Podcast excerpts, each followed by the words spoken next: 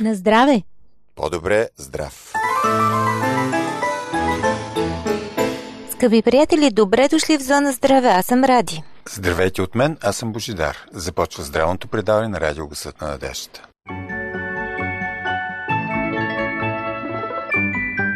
В програмата днес ще говорим за невроендокринните тумори. Как да помогнем на някого при панически пристъп? Кога за първ път трябва да заведем детето на заболекар? Големите вреди от енергийните напитки. И поредицата изпълнени с енергия. Темата с кого се сравняваш.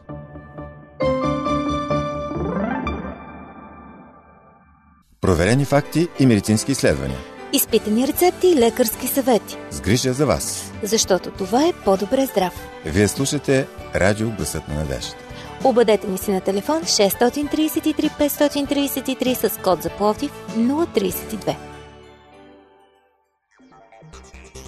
Между 60 и 80% от пациентите с невроендокринни тумори научават за болестта си в крайен стадий, когато вече имат трудни за лечение метастази по тялото. Това сочат данните от проучване на Международния алианс за невроендокринни тумори сред близо 2000 пациенти с болестта от 12 държави, една от които е България. Оказва се, че повечето болни се срещат с по средно 6 здравни специалисти, преди да разберат, че имат това заболяване. В същото време страшната диагноза чуват 5 на всеки 100 000 души в страната. Този рядък и труден за диагностициране рак причини смъртта на Стив Джобс преди 4 години. Невроендокринните тумори са рядък вид рак и могат да се образуват в различни тъкани и органи из цялото тяло, съдържащи невроендокринни клетки. Повечето от тях се откриват в стомашно-чревния тракт, белите дробове и панкреаса. Някои пациенти остават без диагноза с години поради неясни симптоми или липсата на такива. Дори диагностицирането на хора с изразени симптоми е трудно, защото наподобяват тези на други заболявания. Признаците обикновено са много общи – горещи вълни, диария, нарушен баланс на чревната флора, хронична кашлица, повтарящи се инфекции на белия дроб, кожни обриви и парене зад гръдната кост. По тази причина едва 45% от пациентите не получават невроендокринен тумор като първа диагноза. Най-често срещаните първични диагнози са синдром на дразнимото черво или гастрит. Случва се болните да бъдат диагностицирани също с астма, тревожни психосоматични или психиатрични разстройства. Преди три години в онкологичната практика в България бе прието първото по рода си клинично ръководство за диагноза, лечение и наблюдение на най-честите невроендокринни тумори с происход от гръдния кош и стомашно-чревния път. То е основано на научни модели, по които се работи в западноевропейската и американската онкология. Лекарите съветват при упорито проявяващи се общи симптоми пациентите да потърсят повече мнение на специалисти. Как да помогнем на някого при панически пристъп. Ако някой внезапно почувства силен страх или тревожност, това може да бъде пристъп на паника. Симптомите на паническия пристъп включват потение, болка в областта на гърдите, треперене, сърцебиене, дори задух, който наподобява на астматичния. Продължителността на пристъпа може да бъде между 5 и 30 минути, а в някои по-редки случаи дори по-дълго. Пристъпът на паника може да се отключи при затворени пространства, големи височини или силно оживени места, както и при състояния като депресия, обсесивно-компулсивно разстройство, шизофрения. Как бихме могли да окажем помощ на човек, който преживява такъв пристъп? Важно е да се отстрани причинителят на пристъпа или засегнатия да се отдалечи от него. Пострадалият трябва да се увери, че всичко е наред и да се успокои. Комуникацията и вниманието са съществен елемент за ефективно въздействие – тези думи се повтарят продължително, щом изпитващият паническата атака почувства психически комфорт, физическите симптоми започват да изчезват. Засегнатият трябва да се накара да поеме дълбоко въздух през носа, да го задържи за момент, след което да издиша през устата. Ако трябва да дадем пример за дишането, го правим заедно с него. Ако ситуацията все още е извън контрол, пострадалият следва да се отведе в най-близкия медицински център. Ако засегнатият страда от чести панически пристъпи, може да става дума за вид нарушение. В такъв случай той следва незабавно да се заведе при лекар. Скъпи приятели, след малко продължаваме с една много важна тема, кога за пръв път да заведете детето на заболекар. Така че не смените частотата и останете с нас. Уважаеми слушатели, вашите въпроси са важни за нас. Пишете ни на адрес Плодив, почтенски код 4000, улица Антим 1, номер 22, звукозаписно студио. Здравейте отново, това е Радио Гласът на надеждата. По-добре здрав продължава, ние сме тук по Жидари Ради. Макар някои родни специалисти да твърдят, че вредни храни и напитки няма, за световните експерти вредното им въздействие върху нашето здраве е безспорно. Пример за това са енергийните напитки, чието основен потребител са подрастващите и младите хора. Не случайно липсата на регламент, който да ограничава достъпа на юношите до широката гама енергизиращи стоки, тревожи медицински специалисти, здравните власти и родителите. Причина за това е високото съдържание на захари, кофеин и таурин – които повишават издържливостта по неестествен начин и оттам увреждат цялата ендокринна система на човека. Ето как точно ни вредят. Първо, повишен риск от сърдечен удар. Енергийните напитки могат да увеличат значително риска от инфаркт на миокарда. Установено е, че те предизвикват повишаване вискозитета на кръвта, което предразполага към риск от съдов инцидент – Забранени са освен това в Норвегия, Уругвай и Дания поради страничните ефекти, описани върху котията. Все пак е регистрирана обаче продажба от 3,5 милиона котии в общо 143 страни. Второ, хипертония още от ранна възраст. Кофинът може да причини скок в нивата на кръвното налягане, да ускори сърдечни ритъм и да доведе до други сърдечни и неврологични проблеми. Данни от Националната база на токсикологичните центрове в САЩ сочи, че за периода между октомври 2010 година и септември 2013 година е съобщено за 5156 случая на хора, изложени на точно тези ефекти от енергийните напитки. 40% от тях са деца, които неволно са имали достъп до тези напитки.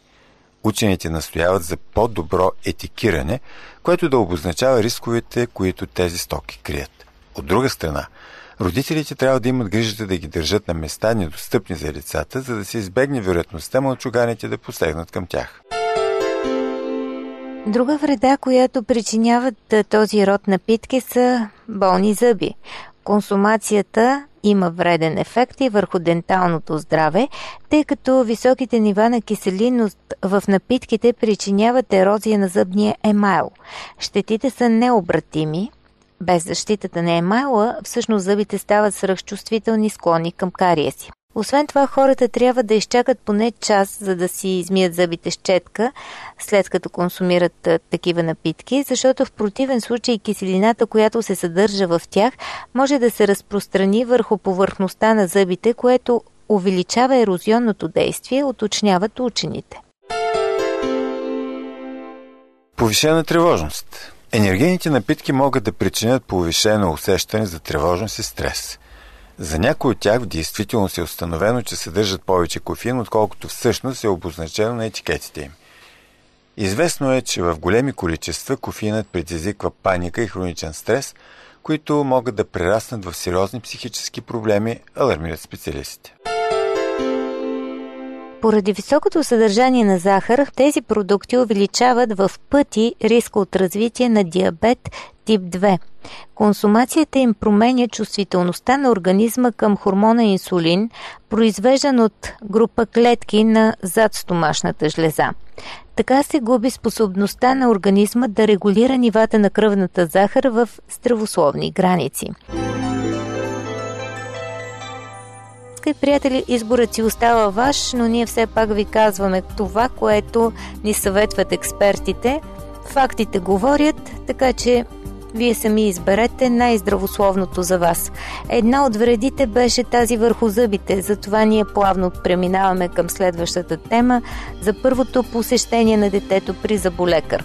Всъщност всички харесваме белите, здрави усмивки, както и ценим красотата на усмивката на околните, грижим се за комфорта и вида на нашите зъби, но често се сещаме за нуждите от дентално лечение на нашето дете, чак когато го заболи зъб. За съжаление, обикновено водим малките при денталния лекар, когато вече положението е сериозно.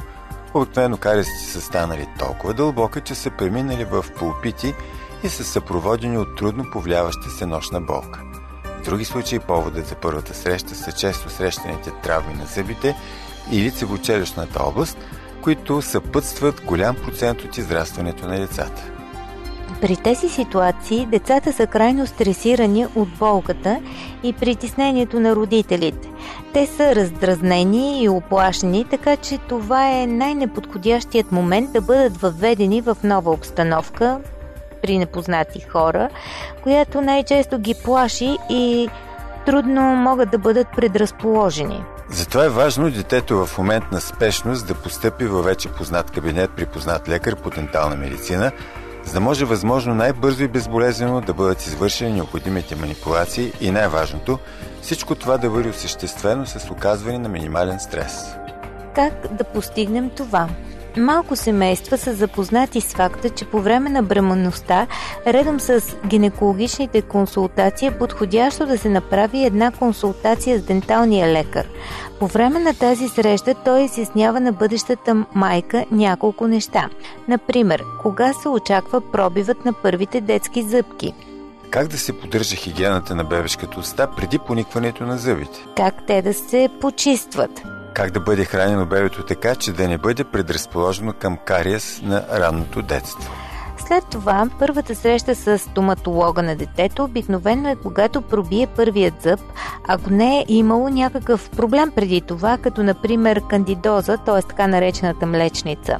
Детето се въвежда в обстановката на денталния кабинет и отрано започва да свиква с нея и да опознава заболекарския екип. Следват стандартни визити в денталния кабинет на всеки 6 месеца, през които се извършват профилактични прегледи и консултации, които макар и малки по продължителност дават увереност на детето и му помагат да изгради доверие към денталния лекар. То започва да асоциира обстановката с спокойствие и сигурност, дори с заплавление, ако прегледът се извърши под формата на игра.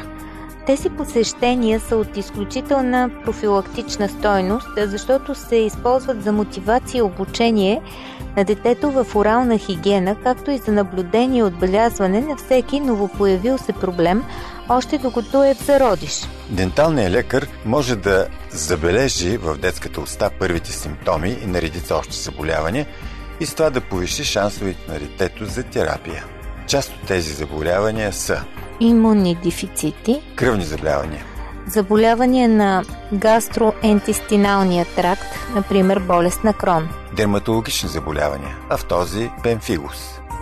За да се изгради здравното възпитание от детето е добре родителите да го научат да се отнася с уважение и доверие към денталния лекар, като дават и личен пример. Това означава да представят визитите в заболекарския кабинет като нещо полезно, да не говорят с страх за това, да покажат на детето модел на поведение, който помага да се справи с страха, да не пренебрегват нуждите от лечение на детето заради погрешното схващане, че временните зъби не се лекуват, защото така или иначе падат. Скъпи приятели, това беше полезна информация, особено за родителите с малки деца, а ние сега ще прекъснем за момент, но вие останете с нас, защото ще продължим с една по-психологическа страна на нашето здраве, с темата когато носим работата вкъщи и обратно. Как може да си помогнем, какво ни казват специалистите. За това след малко. Бъдете крачка напред, споделете темите, които желаете да чуете в по-добре здрав на телефон 032 633 533 или ни пишете на адрес awr.bg.abv.bg Аз съм Божидар. Аз съм Ради, очакваме ви и с удоволствие ще включим ваши материали в предаването.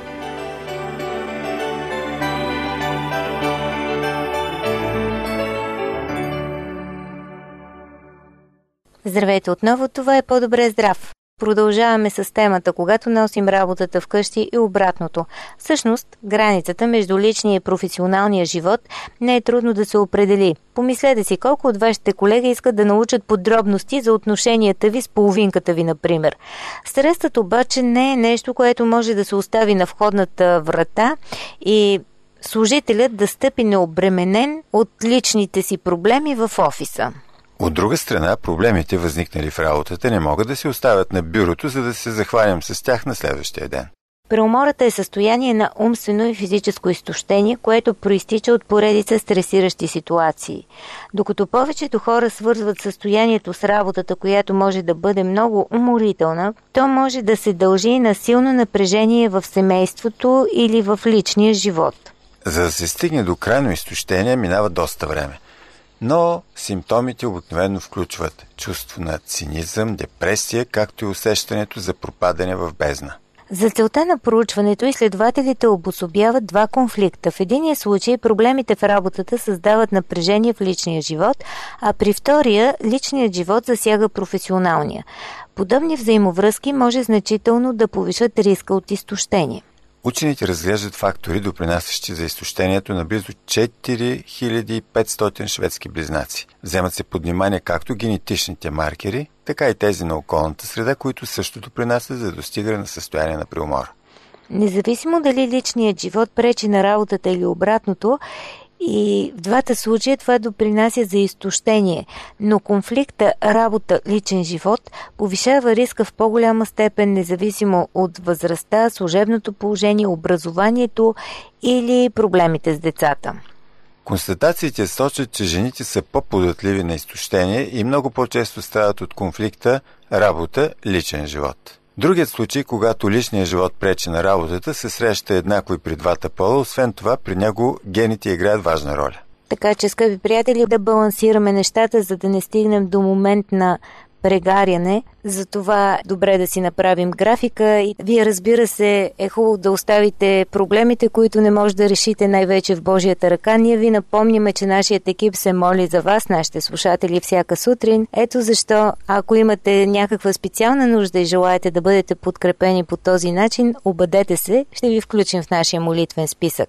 След малко продължаваме с поредицата Изпълнени с енергия. 032 633 533. За всичко, което ви вълнува, говорете с нас.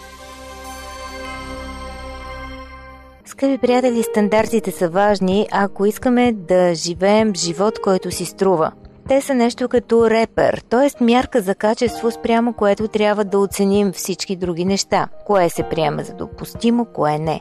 Но да използваме другите хора като стандарт за нас, това наистина не е добра идея. Ако не определиш собствените си стандарти, приятелите или за обикаляща култура ще го направят вместо теб. Вижте какво се казва в първото послание до Коринтияните 15 глава 33 стих. Лошите приятели покваряват добрите нрави. Човек с ниски стандарти накрая остава без никакви стандарти. Бог има друго намерение обаче за нас и то е ясно. Ние всички да достигнем в единството на вярата и на познаването на Божия Син, в пълнолетно мъжество, в мярката на ръста на Христовата пълнота пише Павел в посланието до ефесяните. Всъщност, като се замислим, това е много висок стандарт – но е напълно постижим в Исус Христос. Духовната зрялост е правилният отклик на различни житейски ситуации според библейските модели на поведение. Нашият избор винаги трябва да бъде подобието на Христос. Преобразявайте се чрез обновяването на ума си, за да познаете от опит каква е Божията воля, това, което е добро, благоугодно и съвършено. Цитат от посланието до Римените, 12 глава, 2 стих. Това съобразяване всъщност с Христос е прогресията, с която Божия дух постига това в нас, духовната зрялост. Възлюбени, пише Йоан в първото си послание, сега сме Божии деца и още не е станало явно какво ще бъдем, но знаем, че когато стане явно, ще бъдем като Него, защото ще го видим такъв какъвто е. И също, ние всички с открито лице, гледайки като в огледало Господната слава, биваме преобразявани в същия образ от слава в слава, като от Господния дух. Това пък е коментара на Павел за начина по който се постига нашата духовна зрялост чрез гледане на Христос Текстът е от 2 Коринтини 3 глава. Зрелостта е много повече от някакво нарастващо познание върху Библията. Зрелостта е библейската истина да бъде вплетена в тъканта на нашето ежедневие, т.е. как мислим, какво бихме жертвали, в какво вярваме, как се държим, какво ценим и също как живеем. Божието Слово и примерът на Христос са високи стандарти. Павел прилага тези стандарти чрез прости и практични напътствия. Имайте търпение един към друг, прощавайте си, прегърнете любовта, нека управлява мира, бъдете благодарни, нека Словото живее във вас, увещавайте с мъдрост и каквото и да вършите с Слово или дело, вършете всичко в името на Господ Исус, като благодарите чрез Него на Бог и Отец. Посланието Колосяните 3 глава 12 до 17 стихове. Един добър съвет, с който се разделяме –